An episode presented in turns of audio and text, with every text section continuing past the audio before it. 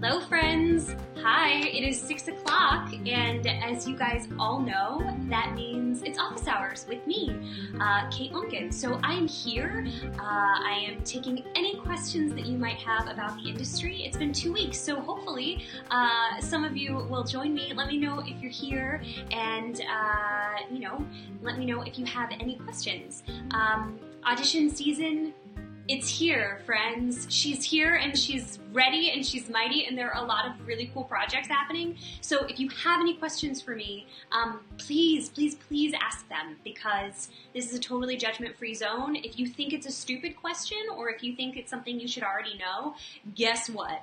I don't care. I'm here to answer it because I'm here and I'm a free resource and I will be here for an hour to answer anything that might be on your mind. Um, oh, hey Phil, I'm so glad that you're here. I love you very much. Um, seriously, so if you have anything that is on your mind that is a question um, about this industry, please just ask it. And if you don't want to ask it in public, feel free to DM it to me, and um, I'll check those, and I won't use your name.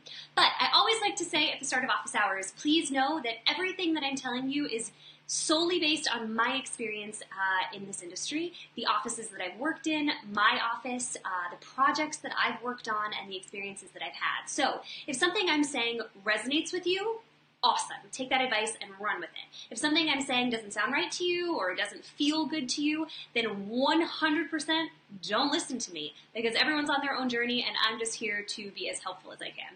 So, um, as you guys like to know, as I'm waiting for some questions, I have some that people have already asked me, and I'm going to get to those first. But I always like to talk a little bit about something that I've experienced in the last two weeks, or something that I've experienced with um, a fellow artist in the last two weeks. And this time, I just really wanted to talk. My husband said something the other day that uh, really blew my mind.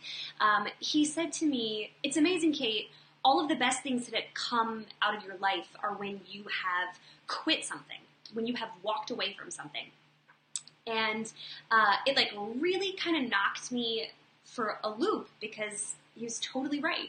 Anytime that I had uh, a moment where I allowed myself to walk away from something that was safe or something that was um, provided to me and took the risk to try something different or to make a decision that um, went against the grain or whatever whatever the decision was at the time whether it was me leaving my bfa program that i was a part of after my freshman year because i was not um, myself was not whole there and so i walked away from that program or it was leaving a very good casting job to start my own company uh, in a time where that's like a crazy decision but i just wanted to do it and i needed to do it all of these things were really, really, really, really, really difficult decisions to make. Even though my gut knew exactly what it wanted to do, I thought that by quitting something or walking away from something, I was um, making a decision that other people were going to judge me for, or I wasn't going to be taken seriously because of it, or I would never be able to complete that thing again, or whatever it was. And the reality is, and this is the thing that I just want to reiterate before I get to your questions Nobody is living your life but you. Honestly, nobody has time to care about how you spend your days other than you. Even your mom, even your partner, even your best friend. A, they just want you to be happy. And if you're in a situation where you're unhappy or you're not making productive decisions or you feel like you're wasting your time or you feel like you have more to offer, then all those people close to you want is for you to be thriving. So if you have the bravery or the audacity or the stupidity or whatever it is to walk away from something, you have to do it. Because again, ain't nobody got time to worry about what you're doing with your day because they gotta worry about their shit. They gotta worry about what's going on in their day. And they got a lot of stuff going on. So this idea of if you're doing something that you are not fulfilled with or it's letting you down or it's bringing you down, you are not a failure because you are a quitter. And this is something that I want to say. The word quitting has such a negative connotation. And the reality is, it shouldn't. It's walking away from something that's not serving you, right? And okay, people do that all the time. I'll be standing in line at Starbucks and it's taking too long. I walk away. I quit this line. Goodbye. Wasn't serving me. There's another one on the next block. Thank you. Like, that's the reality. So, I just want to reiterate that you are not a failure if you are a quitter. Okay? And I mean that not from a place of quitting is um, is uh, like ugh negative thing. I mean it in reality.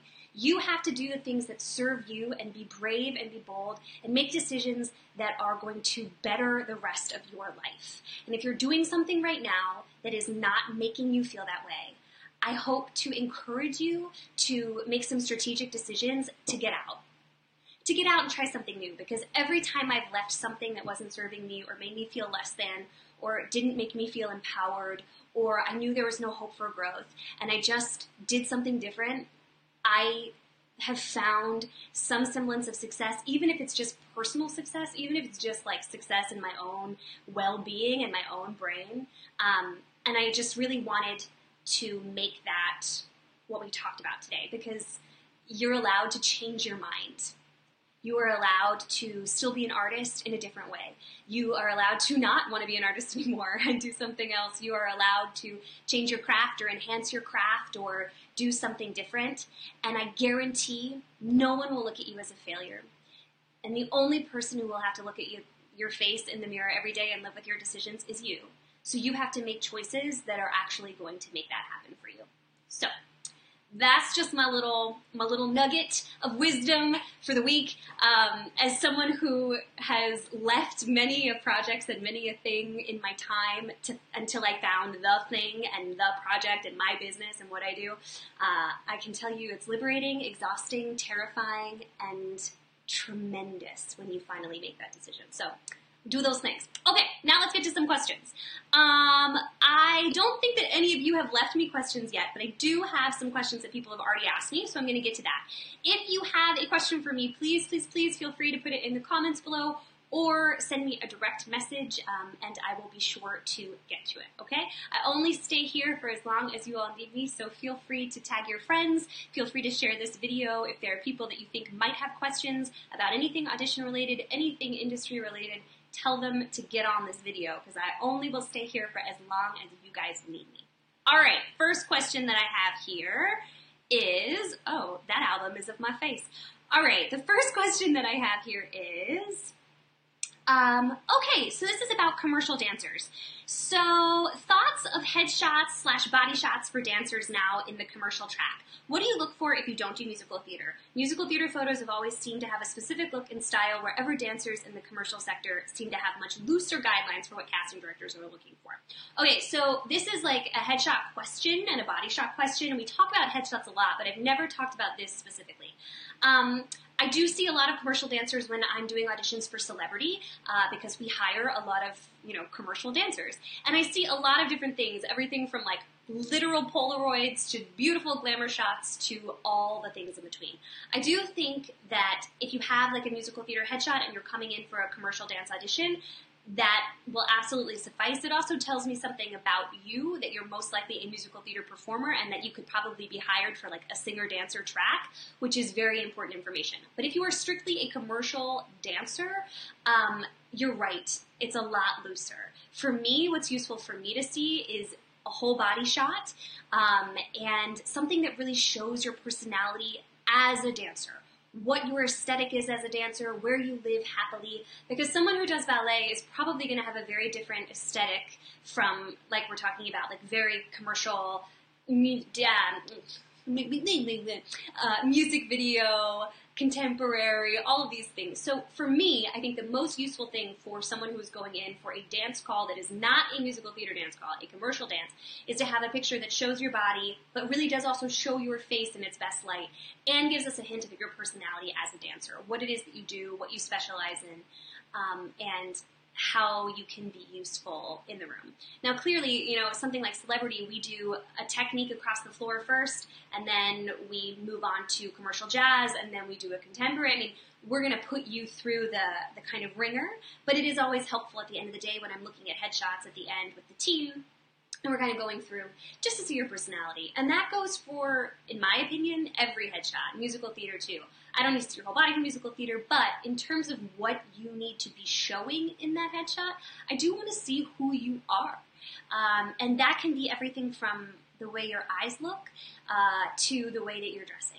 I do think if you go too costumey or if you make a really like bold choice in your headshot, um, if you're going to use it all the time, just know that that really taints the way people are looking at you. So, n- not in a negative way. I don't mean it's like if you do that, you're always wrong by any means. But if you are wearing a specific, if you're wearing a shirt with like text on it, for example, or if you're um, wearing glasses or something in your headshot that really makes you almost a character um, or a caricature, as it were, just know that that's the thing you're leaving in the room. So I would always recommend having another shot as well um, that doesn't have that kind of stuff in it. Okay, does that make sense? Yeah?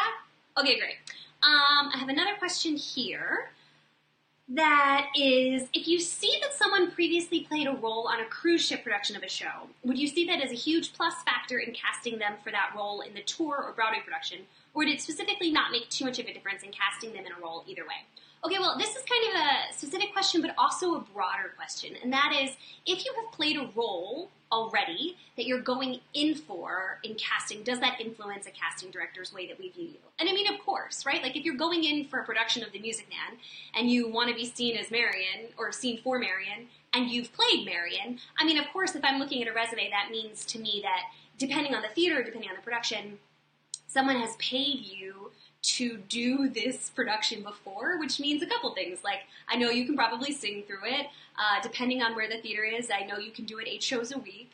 Uh, depending on who the director was on the production, I know what you can, you know, how you live in this world and, and what that world looks like. Now, The Music Man specifically, right? It depends. There was a production this summer that was a very contemporary version of The Music Man, still the same vocal range, but like that's going to tell me something different. Now, specifically to your question, uh, if you've played it on a cruise ship, I mean, if you've done Grease on a cruise ship and you played Sandy, uh, as a casting director, clearly, you know, if I've seen you've played Sandy before and I'm doing a pretty traditional production of Grease, um, yeah, I mean, it, it impacts the way I, I look at you, but the reality is every single creative team is looking for something different right? And at the end of the day, again, the casting director is the person who listens to the creative team's vision and then tries to find the people, goes through their mental Rolodex to find the people who will match that vision of the world that they're trying to create.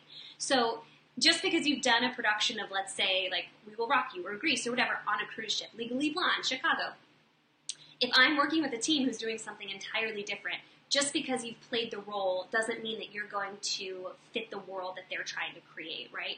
You don't know what they're trying to make characters look like or what what the environment they're trying to build is or you know if they're doing grease and they're actually hiring 18 year olds to play these high school students or if they're hiring 30 year olds and then we have to match everybody to look the same so that they live in the same world and it doesn't look creepy right um, but sure seeing that you've played a character certainly doesn't hurt. It definitely lets me know that you know the material, especially if maybe we're doing like a replacement moment where someone's dropped out of that tour and we have to replace someone ASAP. If I know that you've done the track before, that you probably already have everything memorized, that is very helpful. Um, it's very useful knowledge, and depending on how you, your auditions go and all of that, um, I think it can be very, very useful for them. Um, but again, it's so specific and, you know, it, it really depends on the show. And it depends on who set the show, who directed the show, all of that kind of jazz. Yeah? Does that make sense? Yeah? All right. Um, there was another question from this person that says, what is a good guideline, specifically for frequency, to use in terms of following up with CDs? Is following up after every audition or callback or class that you see them in a good idea, or is that just annoying for the CD?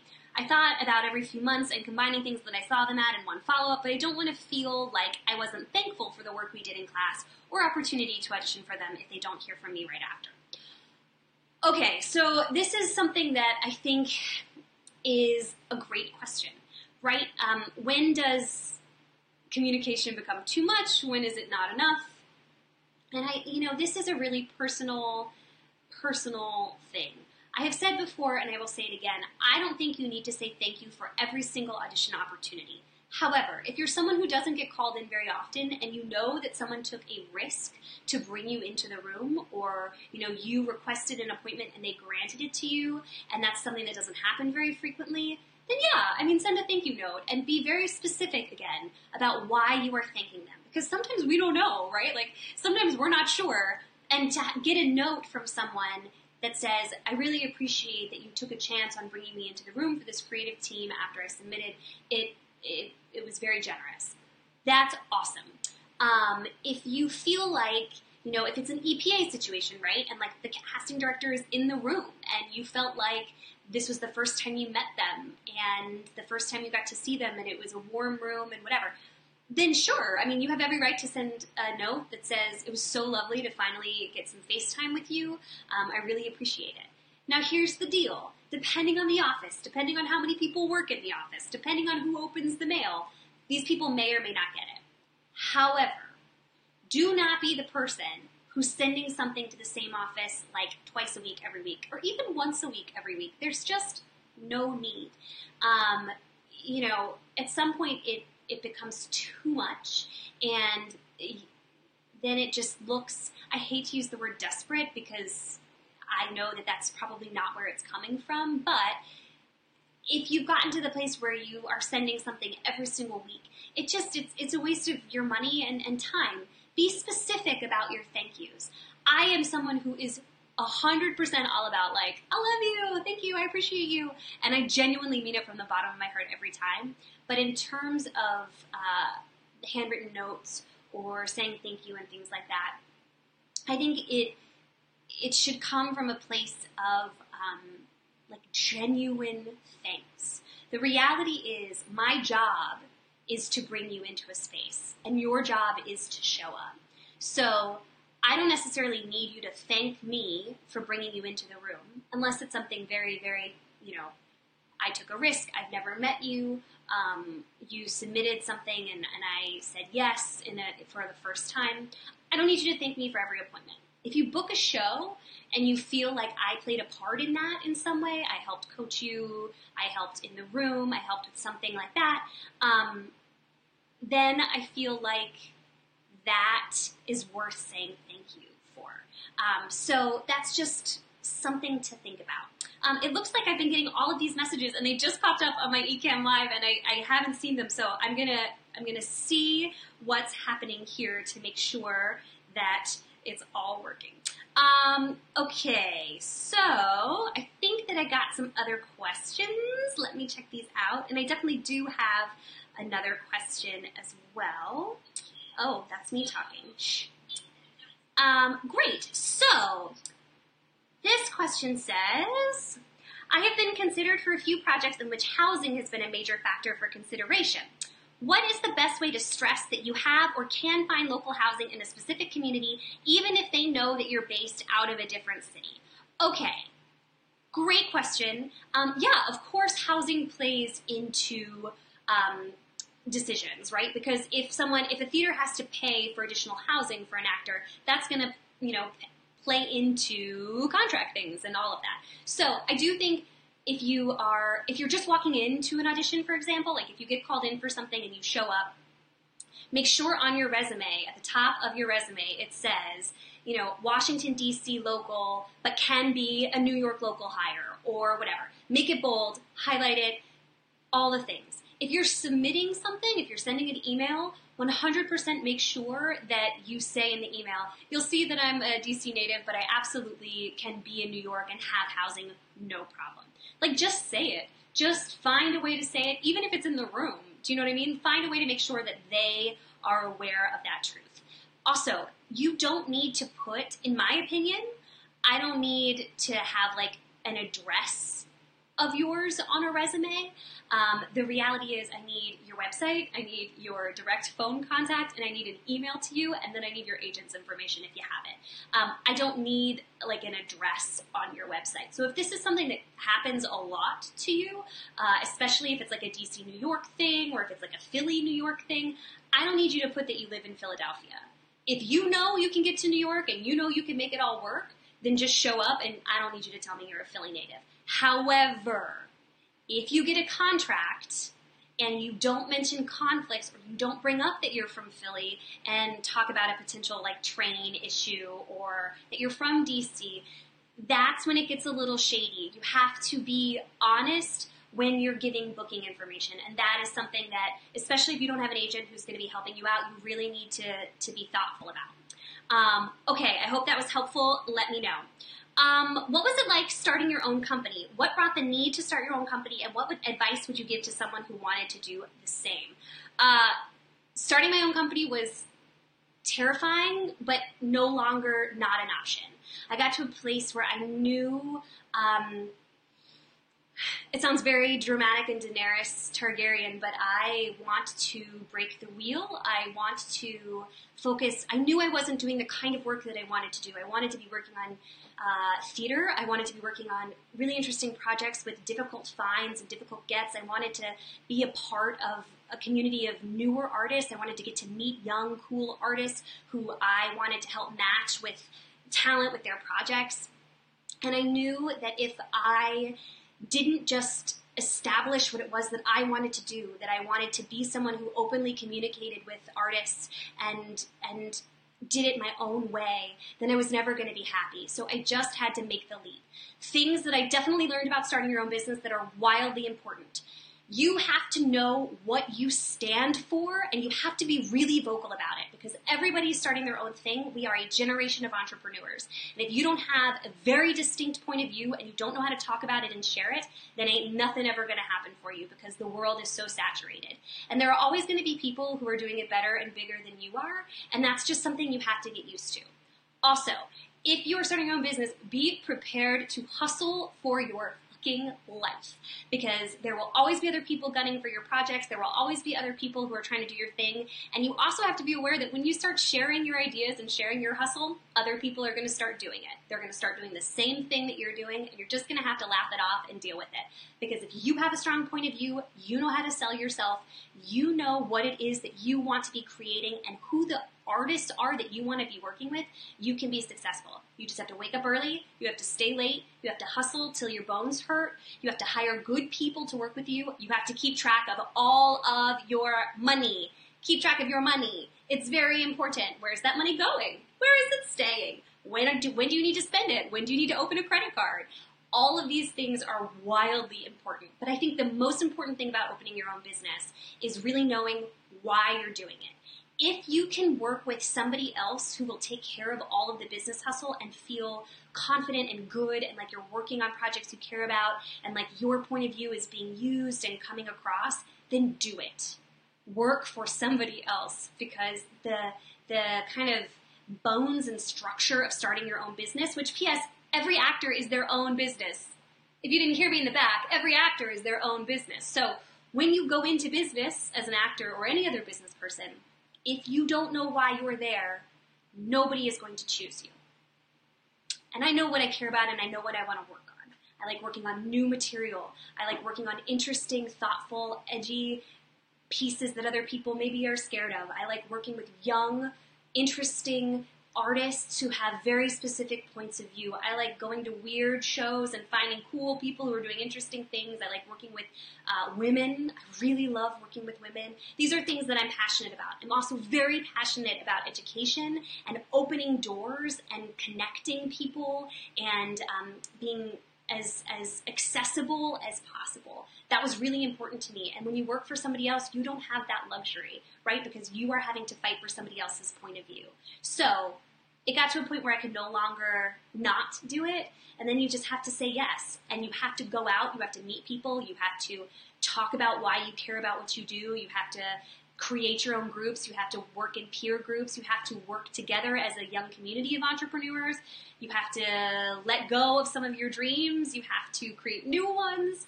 You have to pay a lot of money up front. Um, you have to find people who are willing to give you space and share and be generous.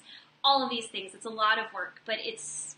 I've had my business for a year now. I have turned a profit, and I am just happy every day that I get to work on the work that I do. So if you're starting your own business, dig deep, have a point of view, and just ask for help. Don't pretend like you have all the answers because I guarantee you, you don't.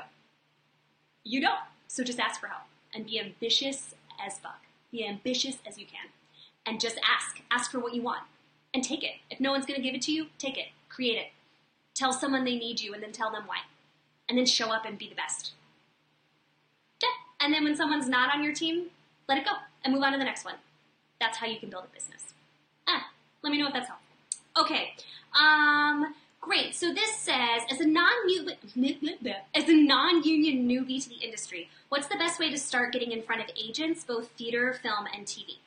Um, okay, so great. Um, this is a question that I've talked about a lot, so go back and listen to some of the uh, podcasts or find some of the old videos because we talk about this a lot. But I definitely think, in terms of getting in front of agents for both film and TV, um, if you're specifically looking to get in front of agents, I mean, first and foremost, if you're a newbie, I think more important than getting in front of agents for film and TV is getting footage, is doing student films, is finding your friends and making footage because unless you have something to show agents, they're not going to want to work with you. They need to see product, they're going to need to see what it is that you do, they're going to want to see that you have some credits.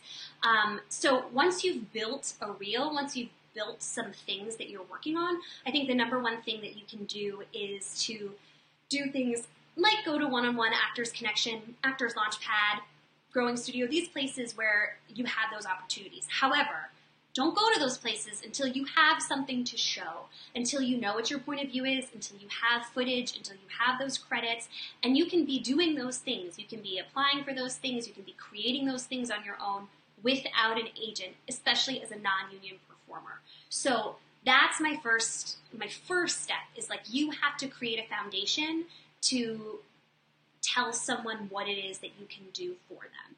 And that's that's not like people when I say that are like, but isn't that what an agent is supposed to do for you? And I just want to remind everybody that's not just a, an art industry thing. That's like pretty much every industry. You have to have a product if you want someone to mass produce it for you, right? Like you can't just walk up to Shark Tank and say, I, I don't have an idea, but I want you to give me money, right? Like you have to have the product, you have to have the pitch, you have to know what it is that you're selling and why.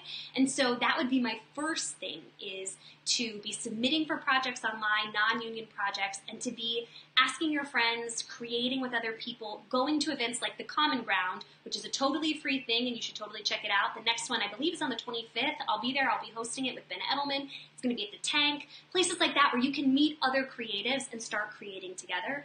Then once you have that package, going to places where you can meet agents, um, pay for play experiences, if you will, and uh, and then being able to sell that way. I hope that's helpful. We talked about this a lot in other podcasts and other um, videos, so feel free to go to my website, www.kate-lumpkin.com, to find all of those archived podcasts, or go to apple.com slash iTunes podcasts, whatever, and search for uh, Office Hours with Kate Lumpkin. There's hours and hours and hours of free content there, so you should check that out. Um, okay, I got a question that says, would love to hear more about how to break into casting, particularly when you no longer have the financial means for unpaid internships. Um, the truth of the matter is, uh, for me, my entire casting career uh, has been a lot of uh, right place at right time, asking for what I want, creating my own stuff. So uh, my first job, I, I literally asked, I sent an email to everybody that I knew that was like, this is what I want, how can I make this happen? Who do you know that can be a helper? And luckily, the person that I ended up working for first was on that email and they needed an assistant and wrote me and I went and started working. And that's how I learned and that's how that happened. Um, and then the next job that I got, I literally was sitting next to someone at an opening night and they were like, what do you do? And I said, well, I work in casting. And they were like, me too. We have an opening. Do you want to come interview? And I did and got it. And then, you know, so on and so forth. And then people start passing your name around, and that's kind of how this works. Is when you go from one office to the next, especially at the beginning of your career, people are helpers and they pass your information along. So at some point, if you've been doing unpaid internships, if you've been doing internships and you're ready to like take the leap and do this full time as, as someone who works in casting, I think it's really about asking people that you know and connections that you know and saying, this is it, this is what I want, this isn't a fallback job because it's not. If you think it is, you're wrong. Um, if this is what you want, then you just, I think, have to put it out there and ask and keep fighting for it. Um, it's an apprentice based job, and, and so you learn as you grow and create, uh, you know, as you work on projects and as you work in different offices. So at some point, uh, you know, for the first several years of me doing this, I was not making enough money to live. I had to do other jobs. A lot of people in casting have other jobs as bartenders, as servers, as all sorts of things at the start. I certainly could not afford to pay all of my bills in New York when I started working in casting, um, but that's kind of the reality. Uh, you know, we are freelancers just as much as actors. We live paycheck to paycheck just like actors. So at some point, that's the gig. You just have to ask for what you want. And I think that's how people become successful in casting, and I think that's how people get the jobs that they want. So that's my two cents about that. Um, all right, so great. Come through making your own work. Yes, I love that. Okay, so I think I've answered all the questions that people have been asking right now. I did have one other question that was asked to me before this happened, which was lots of CDs are having classes start up in the next few weeks. What's your take on the best questions to ask in the room and the best and least obtrusive way to follow up and stay on their radar afterwards? This is a really great question. Um, and yes, lots of people are starting to teach classes again. And here's what I have to say about that, guys. This is a great time to hop into those classes uh, because no matter what kind of class it is, whether it's a really like teachy teachy learny learny class or if it's really like a meet and greet class, whatever. Audition season is happening, and a lot of people are trying to meet new people and get exciting new lists and really try to meet, uh, you know, people that they haven't met before. Um, so it's a really wonderful time. It's an important time to hop into classes. Again, I've said this before and I'll say it again. You need to be very specific about the classes you're taking. You need to do your research. Casting directors are hired for a lot of reasons. And we are like, we are artists, and people have specific aesthetics and specific worlds that they live in and that they gravitate towards. If you hire Telsey, you're going to, you know, hire a very specific aesthetic. If you hire, uh, you know, Tara Rubin's office, you, you get a specific aesthetic. And you can see the trends of shows that they tend to work on, right? Um, if you know someone works for, is, is casting stuff at the public, or someone is casting for, um, you know, Playwrights Horizons, these different people have very different aesthetics and different lists. So you need to do your research on what CDs are working on what projects and know who the CDs are that kind of live and create in the worlds that you know you are right for. Right? Because there are certain people who live in the world of a revival 100% of their life, 100% of their time. And if it's not a revival, it's a new show that's about life before 1990, right? Like that, there are people that we know who live there. Um, they need to only go to classes with people who are casting projects that are kind of of that world. And I say only because you shouldn't be spending so much money to meet everybody. When you can hone in what it is that you do better than everybody else, and you can meet the people who can actually associate and connect you with the projects that are that thing. So once you've done your research, research and you've figured out who those people are, and you've signed up for their classes, I think in terms of your question specifically, you said, um, what are the best questions to ask in the room?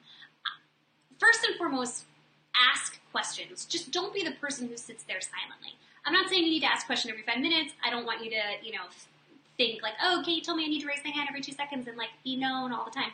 No, but it does show that you're aware, you're paying attention, you have interesting questions. I think depending on the person that you're working with, the questions are going to change. But like if you feel like someone is giving a lot of advice that's like industry related, then maybe ask a question that's about the industry. If you feel that a CD is giving a lot of advice that has to do specifically to text or to presentation, then then focus your questions in on what the strengths of that person are not because they can't answer another question, but because you're actually going to get a, a, more useful answer if you're actively listening to how they teach, right?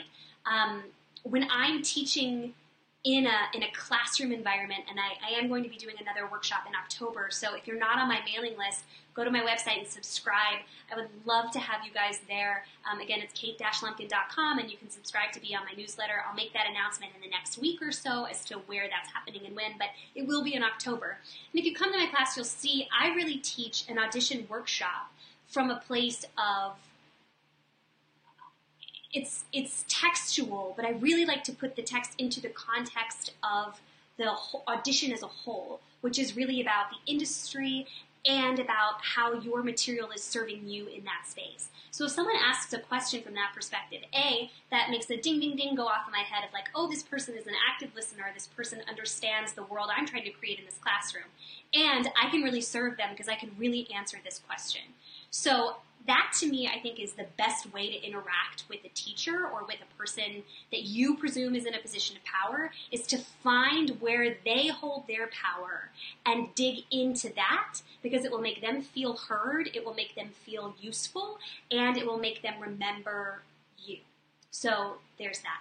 Um, and also, I would always say in a class, never come from a place of being defensive. Nothing turns someone off more quickly than defensiveness in my in the history of my life. Um, so if you're asking a question, really make it a question and not a declarative statement that is coming from a place of defense.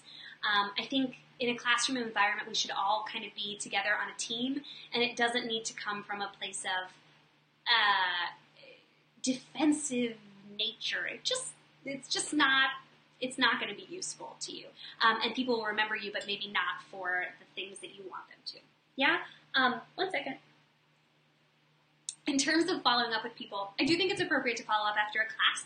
Um, and I would just be really specific. Again, specificity is the stuff of the gods, right? When you take the time in a note to say, hey, when you said this thing, it really opened up my eyes, and I'm really grateful for that specific piece of advice.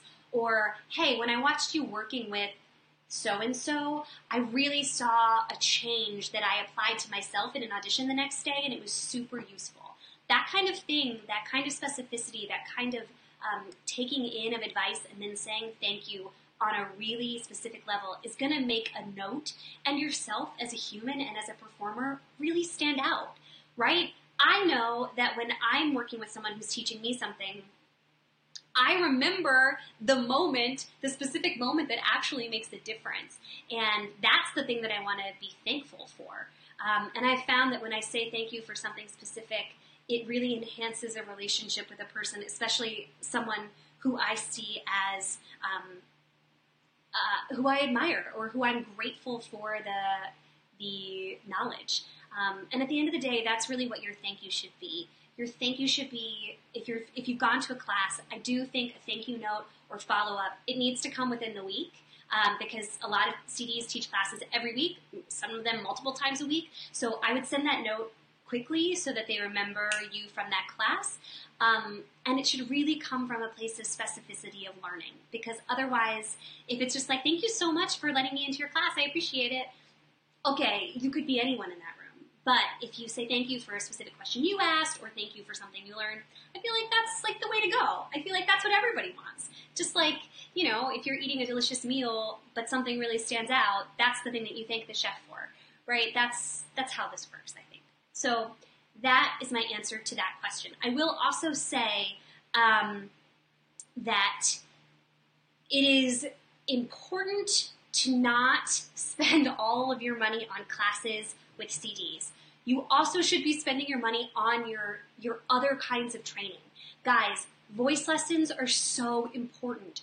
Going to dance classes that challenge you to pick up choreography is so important working with a coach on your rep or working, you know, on your monologues or if you have really difficult sides, those things are probably going to serve you more than going to meet with CDs, especially if you haven't done your homework on figuring out who is actually going to serve you in the long run. If you're just throwing spaghetti against the wall and saying like, "Oh, well they cast this show that I really like, I should go meet them."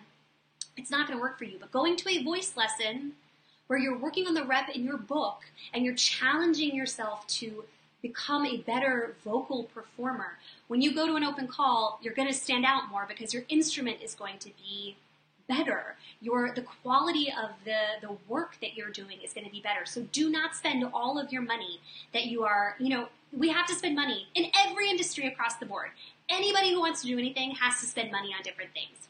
That is our world right now, whether we like it or not. I try to make everything as affordable or as free as possible, but the reality is we live in a world where you have to spend money. I have to spend money to make money. But we can be smarter about how we're spending it. And I think investing in training, real training, investing in workshops, investing in dance classes and voice lessons and things like that, which actually help your craft, are also so, so, so important. So find a way to start budget managing that stuff um, because it will serve you. It will serve you a lot. Um, okay, so it looks like I don't have any more questions right now. Oh, yes, yes, I do. I've completely lied. Um, so this says, I'm curious to know do you accept any or all casting projects that come your way, or do you envision a time, either presently or in the future, when you as a casting director dictate which projects to cast? If so, what sort of criteria would you use to dictate which projects you take on, i.e., work that speaks to you specifically, people you like working with, maybe prefer casting theater over film? I suppose, in summary, what kinds of projects do you enjoy casting now, and is there anything you want to do more of in the future? Well, that's a really great question.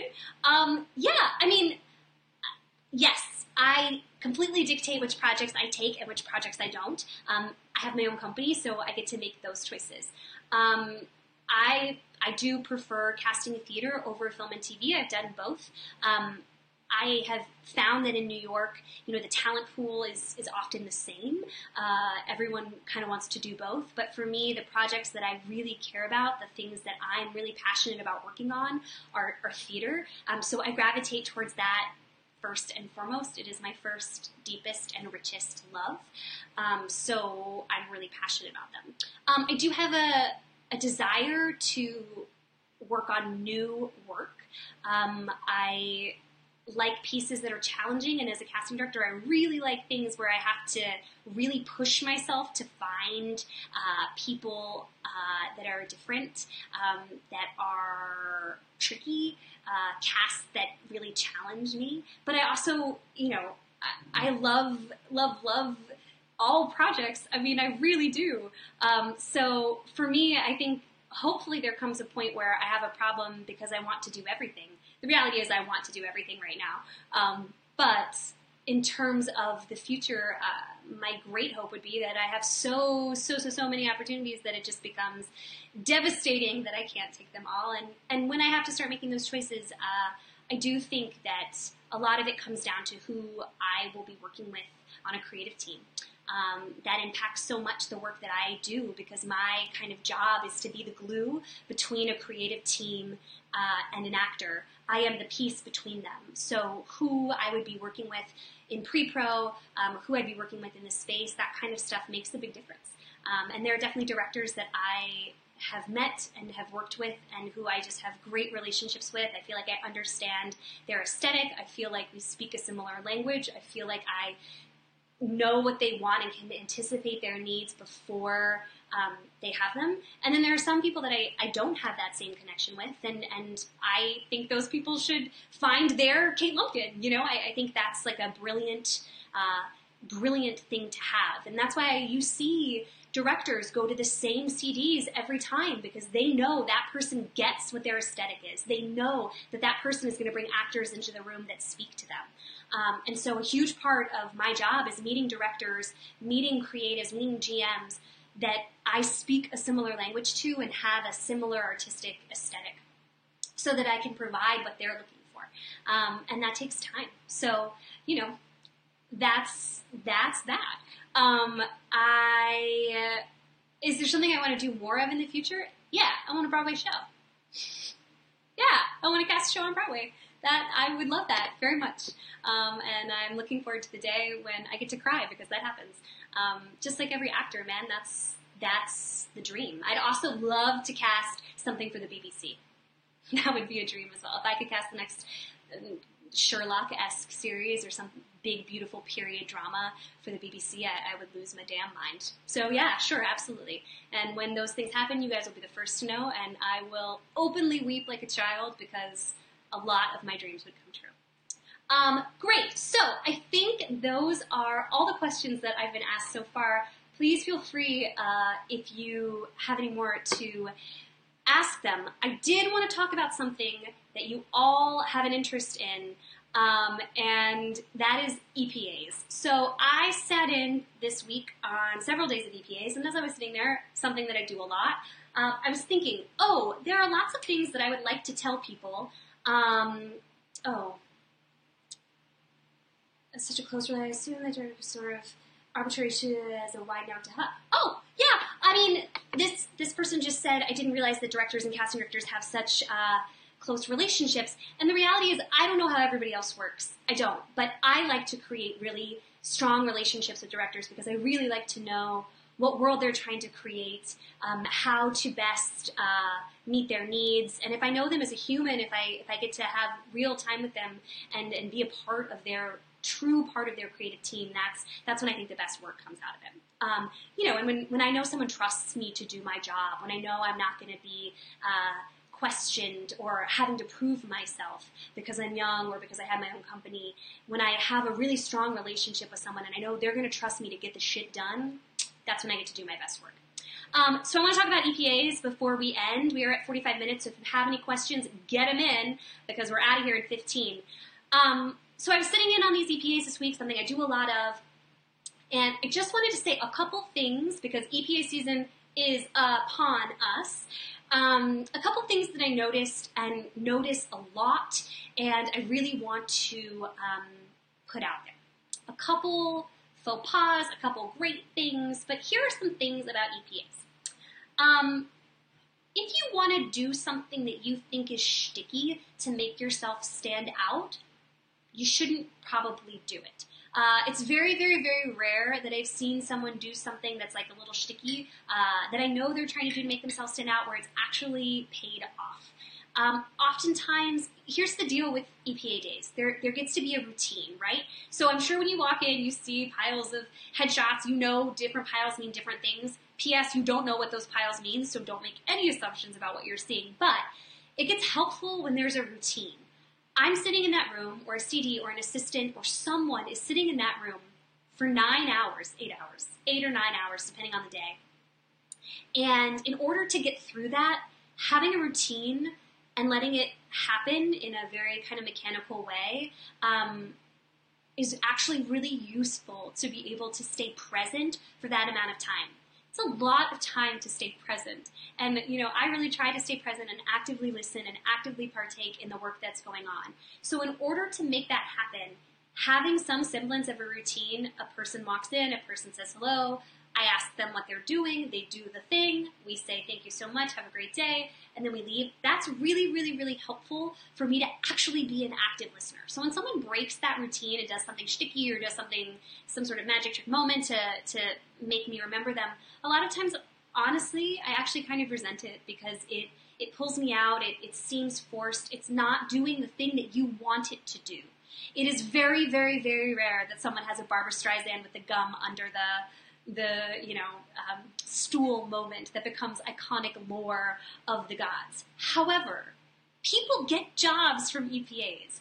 You have to show up for them. If you are not at a place where um, you know you are at an offer only experience, going to an EPA can serve you. Uh, the project I was working on this week, we called back lots of people from the EPA um, the team was really excited and open about finding new people, and, and it was you know thrilling for me to be able to pull people from an EPA and, and bring them in for appointments.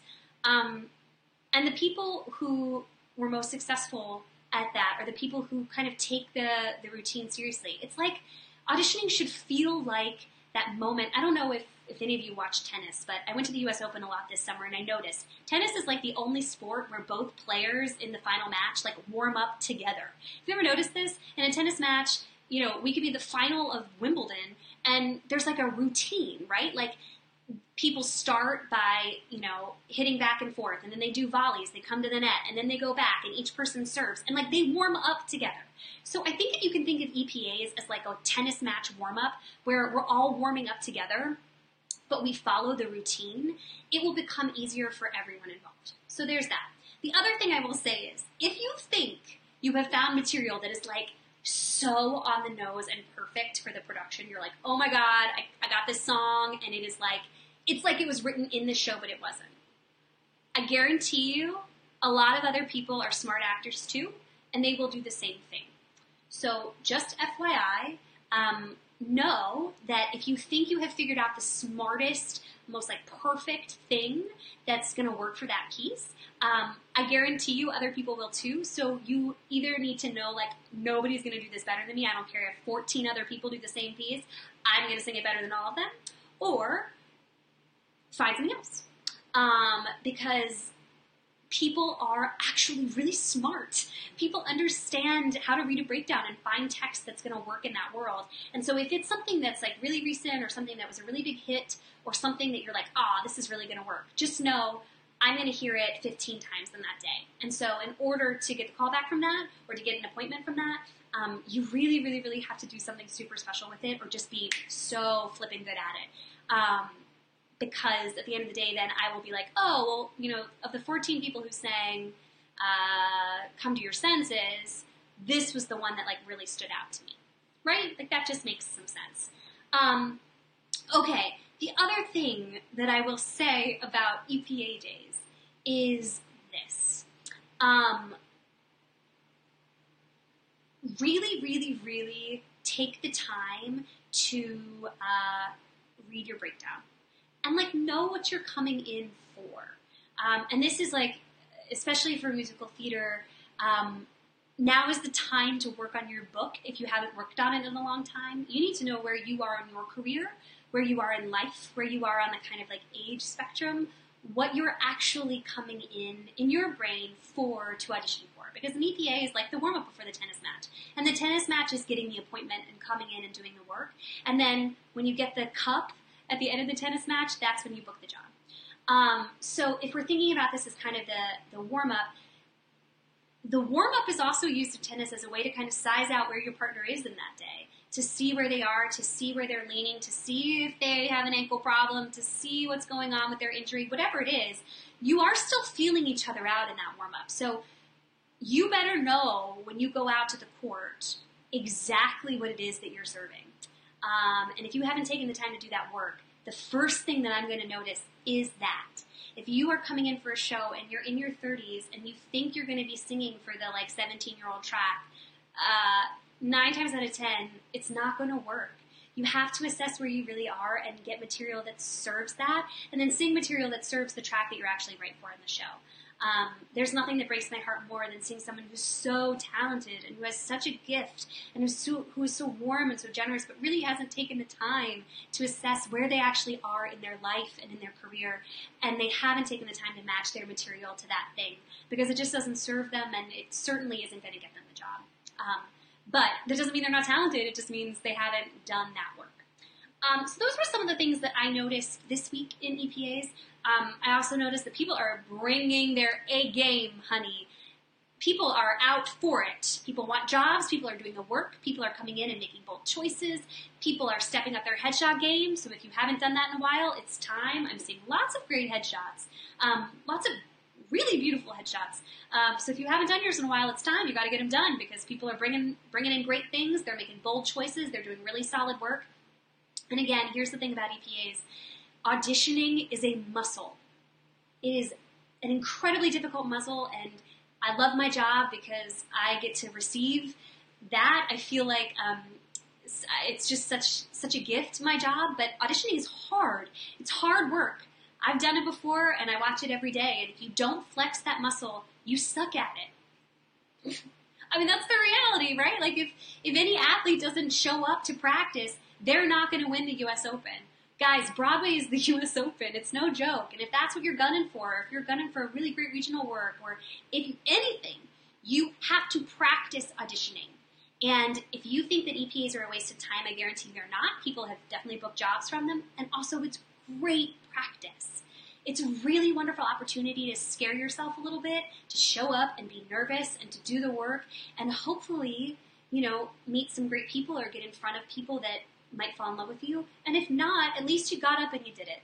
So I know it's hard. I can't even actually imagine what everyone is feeling in those moments. I mean, I can because I've done it before, but not right now. Um, I try to make the room as inviting as possible, but I'm also completely aware that for a lot of people, EPAs and, the, and open calls are, are practice.